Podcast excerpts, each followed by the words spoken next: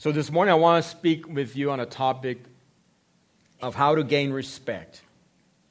How to gain respect. You know, we, we Solid Rock, we sermon series are series that will challenge us, will encourage us. And this is, I believe, a topic in which we'll be challenged how to gain respect. I think all of us want to be respected, right? I know as a, as a dad, I want to be respected by my kids, by you know other people perhaps that I work with, that I have interaction with. I want to be respected. So how do we gain respect? And not according to the world, but what does the Bible say on this topic on how to gain respect? Let's pray before we do anything else. Father, uh, I just pray today that you would speak to our hearts, my God. Lord, we, we have such a great need to hear from you, Father. And I pray that you would speak to us by your Holy Spirit. Move today, God. That we would not just be hearers of your word, but we would be doers of your word. That we would put into practice what you have for us today. That we would not say, this is for someone else, this is not for me. No, that we would receive it, God. Receive it and put it into practice. I pray for every person that's here today, God. Give us the ability to hear clearly what you have for us. We love you today, my God, and we bless you. In Jesus' name, amen. Amen. 1 Thessalonians chapter 4, verses 11 and 12, and this is the. We'll, we'll, we'll reference other portions of Scripture, but this is core, this is key. 1 Thessalonians 4:11 says, "And make it your ambition to lead a quiet life. You should mind your own business and work with your hands, just as we told you, so that your daily life may win the respect of outsiders, and so that you will not be dependent on anybody. Paul says, make it your ambition to live a quiet life. So, how do we gain respect? First of all, I think what, what is key is live a quiet life. Live a quiet life. Jesus said this. He says, Peace I leave with you, my peace I give you. Do not let your hearts be troubled. Jesus says. So when we live a, a quiet life, there's a sense of peace in us. See, but what Satan wants to do, Satan wants to create chaos in your life. Satan wants to create chaos in your life. Satan wants you running back and forth like a mad person. He wants us distracted Satan wants to trouble you. He wants to trouble the lives of your children, perhaps of your grandchildren. That's what Satan wants. Jesus wants the opposite. He says, Listen, my peace I leave with you, my peace I give you. That's Jesus' plan. then he says, Don't let your hearts be troubled. So, how can we live a quiet life? How can we live a peaceable life? What does it take? What are the steps I can take? Well, I'm going to share with you just a few this morning, again, based in God's Word. First of all, it's important to quiet yourselves in God's presence. The Bible says, Be still and know that I am God. Take time to read the Bible make it a priority. Don't just scan through the Bible and okay, I'm done with this Bible, you know, portion today. Phew, I'm waiting for tomorrow. And no, take your time, read the Bible. If you must, get up early. But give yourself plenty of time to be in God's presence and to quiet yourself in God's presence. But there's nothing quite like it being still, being quiet, right? My wife was telling me Friday she took a took a day off. I went to work. The kids were all working at the same time. She says it was strange I was at home by myself. That has not happened in probably years. says it was strange. I had most of the day by myself. It was so quiet, you know. It was so quiet. Nobody else was at home. Everybody was, was at work. There's something about being in God's presence and it being quiet. Bro, you don't understand. I've got kids. You don't understand. I've got little ones that keep me up or they're always involved in something. And, you know, you, don't, you know it t- it's going to take some effort on our part. It's going to take effort. Read the Bible, sing spiritual songs. This is where you can get away with it when you, if you say, I'm a horrible singer. Hey, listen, you can sing by yourself. No one's going to hear you. Reflect on God's word. Not just read it, but reflect. You know, spend time thinking upon God's word, reflecting on it. So this is a way we can live quiet, peaceable lives is we have to quiet ourselves in God's presence. Don't be in such a hurry. Don't be in such a hurry. Because you can run yourself ragged as a parent. Been there, done that. Running around. Take your kid here, take your kid there. I mean, it, you're, you're an Uber driver. That's what you are. You know? You're running around everywhere. No. So I would say also that cultivate a peaceable and quiet spirit by developing patience in all your relationships. Develop patience in all your relationships. Work at being a patient person. The Bible says that all things have passed, all things are new. If you're a new creation, work at patience in your relationship. See, I'm not a believer in people who say, well, this is just the way I am. I've always been this way. No. We can change. You and I can change. Because when we take that approach, we're basically saying, God, what you've done in my life has no value. God, you have no power over me. This is the way you made me. This is the way I am. This is the way it's going to be. No. We can develop patience. So cultivate a peaceable, a quiet spirit by developing patience in all your relationships. You know, let your presence be a calming influence. Let, when, when you come, let people say, oh, man, I'm glad.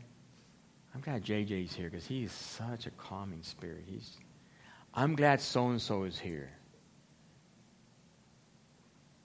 I'm glad, man. And let, let your presence just be a calming influence on people. Because you're a person that is patient in your relationships. You're not going to blow up. You're not going to take off talking. And it's important that we be careful with our words. The Bible does say that we will have to give an account for every careless word that we say. Every careless word that we say. Let that be a, a guard over our mouth at times. As I told you, I've said this to you many times. A rule that we have at our house that I've shared with our family is that just because you think it doesn't mean you got to say it. Just because you think it doesn't mean you got to say it. Just because you think something doesn't mean it's got to go on social media. Doesn't because you think it doesn't mean it's got to come out of your mouth. So develop patience. Again, let your presence, when people see you, let there be a calming, let, let you be a calming influence on people. And people would take a, I say, oh, good. He's here. She's here. That's a patient person. Then I would say also, how can we live quiet, peaceable lives? Is pray for those in authority over you. Pray for those in authority over you. In work, pray for your boss. You know, I, I find it, and this happens a lot in a lot of jobs, that the employees seem to know how best to run a business more than the boss. Or at least that's what they say. But the Bible says that we should pray for those in authority over us. So whether it's at home, whether it's in government, we should pray for those in authority over us. Whatever that is, pray for your boss. Pray for people in authority in our, in our city, in our state, in our national government. Pray for those in authority over you that there may be peace. And you know that in our day right now, in, our, in you know, this environment, we need a sense of peace. We need God's presence. We need God's presence. So, how do you gain respect? You live a quiet life. Number two, how do you gain respect? Well, you mind your own business. You mind your own business. And again, this is not my words, all right? 1 Thessalonians 4:11 we just read, he says, "You should mind your own business and work with your hands." In 1 Timothy, Paul was speaking of women who had got into the habit of going from home to home, gossiping and being busybodies, saying things they should not. So, a little background in, in that time, there were widows. And did you know in Bible days, there was no Social Security, there, there was no government help. When there was widows, the church would step up and take care of the widows. Now, there was a lot, there was a wide uh, age range in the widows back in those days. There was older widows, you know, who were elderly, and so the church would help them, you know, and they were in the last part of their life, right? But there were younger widows. They were young, they were widows, and the church would also help them. But the young widows had a lot more time on their hands. You know, a problem is that when you have too much time on your hand and not enough to do, that causes issues. That causes issues. Don't ever be bored. Don't ever have nothing to do because that can be an issue. So in that time, we have younger widows that have a lot of, had a lot of time on their hand, and they were going around and they were gossiping. 1 Timothy 5.11 you know, mentions that. They were going around and, and they were gossiping and they were sharing things that was none of their business. 1 Timothy 5.11 As for younger widows, do not put them on such a list. Paul was saying, on the list to be helped. For when their sensual desires over, overcome their dedication to Christ, they want to marry. Thus, they bring judgment on themselves because they have broken their first pledge. Besides, they get into the habit of being idle and going about from house to house. And not only do they become idlers, but also busybodies who talk nonsense, saying things they ought not to. Boy, I wish the Bible was a lot more clear on certain things. So, a busybody is someone who meddles in others' affairs. If it has nothing to do with you, don't worry about it. That's what Paul would say. If it's got nothing to do with you, don't worry about it. Now, Rick Warren, and you heard of Pastor Rick Warren, the author of the, uh, of the Purpose Driven Life, he gossip. This is the way he defines gossip. Gossiping is passing on information when you are neither part of the problem nor part of the solution. Gossiping is passing on information when you are neither part of the problem or part of the solution. That's gossip. That's gossip. I was uh, talking to a friend of mine yesterday who is a business owner. He, he's a partner in some business, and he tells me, he was telling me, in their business, when they hire employees, they go through orientation. This is a topic that they tackle. They tell employees, do not gossip. Do not gossip. And that's, that's part of your commitment to the company. And, he was, and we spend a lot of time in orientation talking about gossip and do not gossip. Because gossiping, and, and you may know that gossiping will destroy relationships. Gossiping has divided churches. And those of you who have been in church long enough have probably seen this, where gossip has divided churches. It has no place in the life of a Christian. Determined today not to gossip or to listen to gossip. If someone comes to you and say, Hey, have you heard? No. Hey, have you heard what's happening in that church? It's not my church. Not my church. Not my church.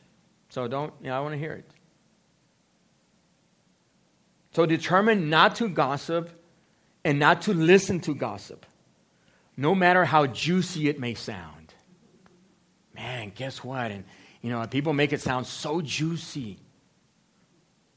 Oh, yeah, you know, and you want to listen to it, you know, and you listen to it, and then the person who listens to it takes off and, and tells it, and then it's, it's changed, it's, it's become from version one to version two, and then it becomes version three, and then by time you know, and on the road, the whole story has changed because it's gossip.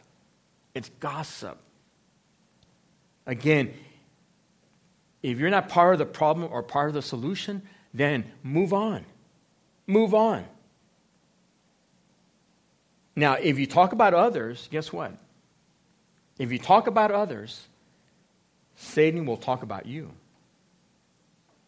Look at 1 Timothy 5:14.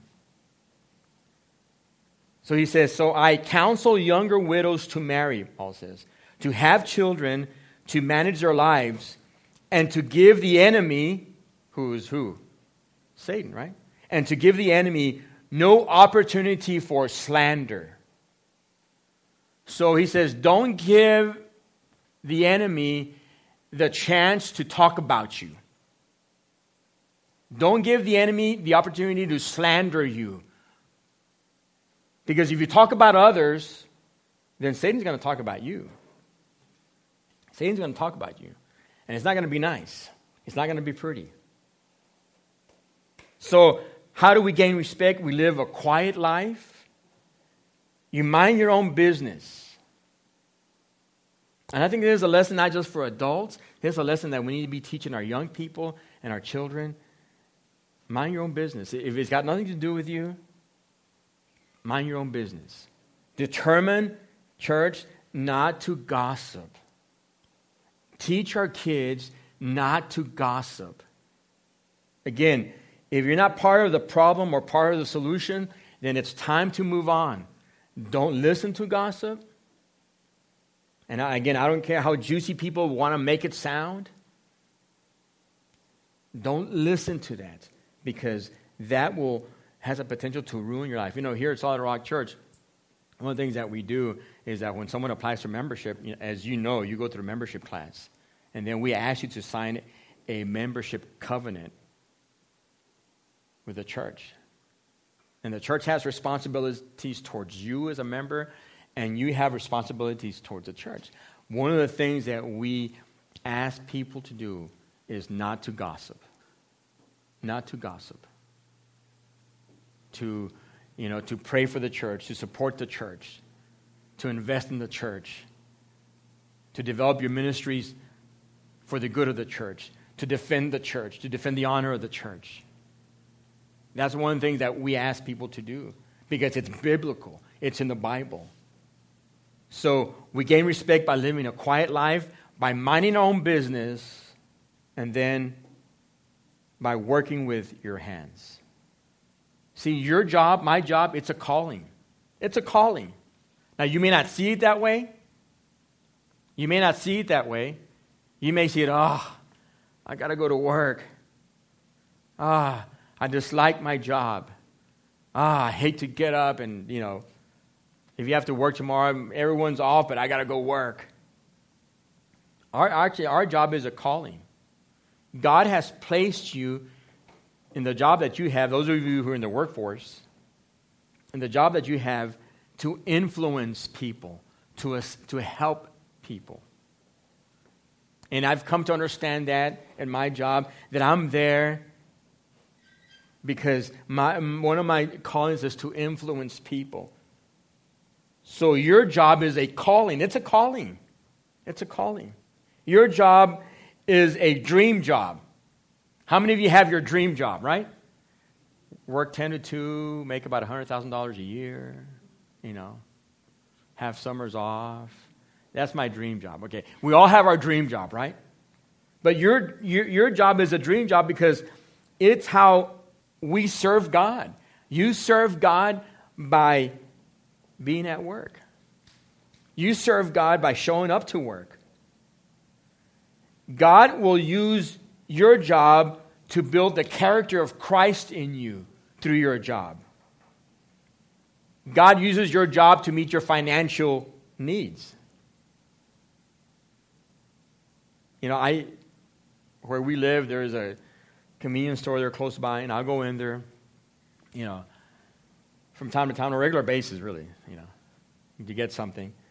And it, it amazes me the amount of people who are going in there and spending large amounts of money on the lottery. It, I'm amazed. I'm amazed. The people who go in there hoping to cash in, hoping to, big, to win the big one.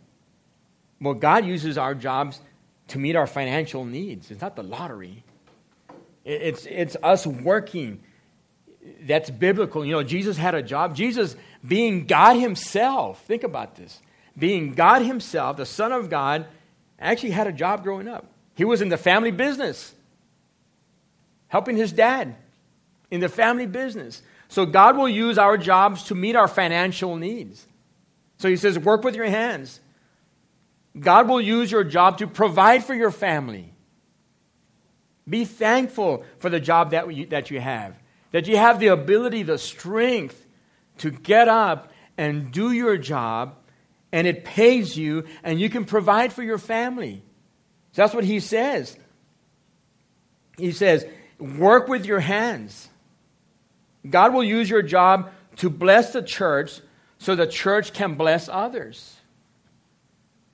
When you give, you're blessing Solid Rock Church. You're blessing our church because we, in turn, can bless others. So the Bible says, work with your hands. He says, work with your hands. Do work, you know. It's good to work, you know. It's a good thing. We weren't meant, we weren't created to get up at all hours of the day and just sit around doing nothing. We weren't created for that. We were created to be active, to be doing something. So you gain respect by working with your hands. Teach your kids to work. Teach your kids to work. It's not sinful. It's not, you know, uh, child abuse. No, it is not. Teach your kids to work. Be diligent in your job. Do the best you can. Be honest in, in all you do at your job. And be a blessing to others at your job. Be diligent, be honest, be a blessing. I'm amazed sometimes at jobs where people just don't show up to their, to their work. Wow. Just don't show up. That shouldn't be the life of a Christian. So, how do we gain respect? You live a quiet life, mind your own business, and work with your hands. If we do those things, we'll gain respect. People will see us and we'll gain respect. People will, will, will see how we live our lives and how we conduct ourselves. It's not just our talk, but it's our actions that go along with that. And they'll respect us. They'll say, you know that, that guy? He's different. That, that lady, that young girl, she's different. Let's finish off again, 1 Thessalonians 4.11. To make it your ambition to lead a quiet life, you should mind your own business and work with your hands, just as we told you, so that your daily life may win the respect of outsiders, and so that you will not be dependent on anybody. I remember when my niece Araceli, when uh, she graduated from Bible school, it's been that long, and I remember that uh, my brother-in-law Lionel, who really has taken on the role as her dad, and uh, since she was a little girl, Lionel would tell her, get an education, you know, learn as much as you can so you can support yourself, yourself so you don't have to depend on a man to do it for you.